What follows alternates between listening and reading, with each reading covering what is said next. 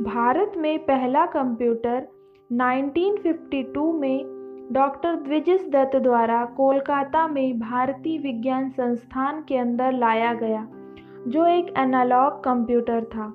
उसके बाद बेंगलोर में भारतीय विज्ञान संस्थान में एक एनालॉग कंप्यूटर लगाया गया था। लेकिन भारत में वास्तव में कंप्यूटर युग की शुरुआत 1956 में हुई।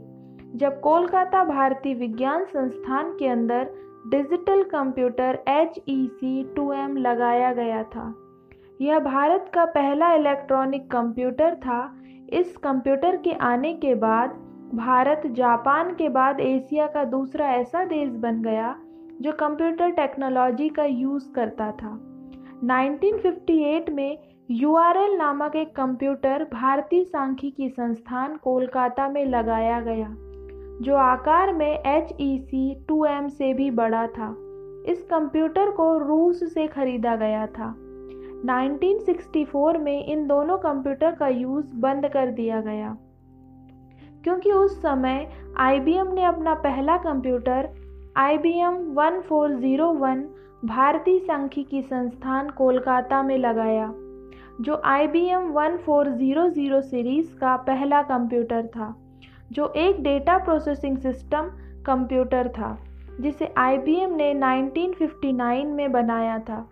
अभी तक जितने भी कंप्यूटर बने थे, सभी दूसरे देशों से खरीदा गया था। भारत में एक भी नहीं बना था।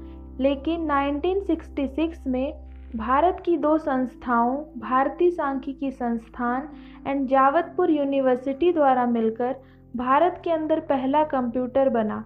इसका नाम I S I J U रखा गया। H E C two M and ISIJU में एक अंतर था। U R L H E C two M and U R L दोनों ही वैक्यूम ट्यूब युक्त कंप्यूटर थे। लेकिन ईसीजू एक ट्रांजिस्टर युक्त कंप्यूटर था।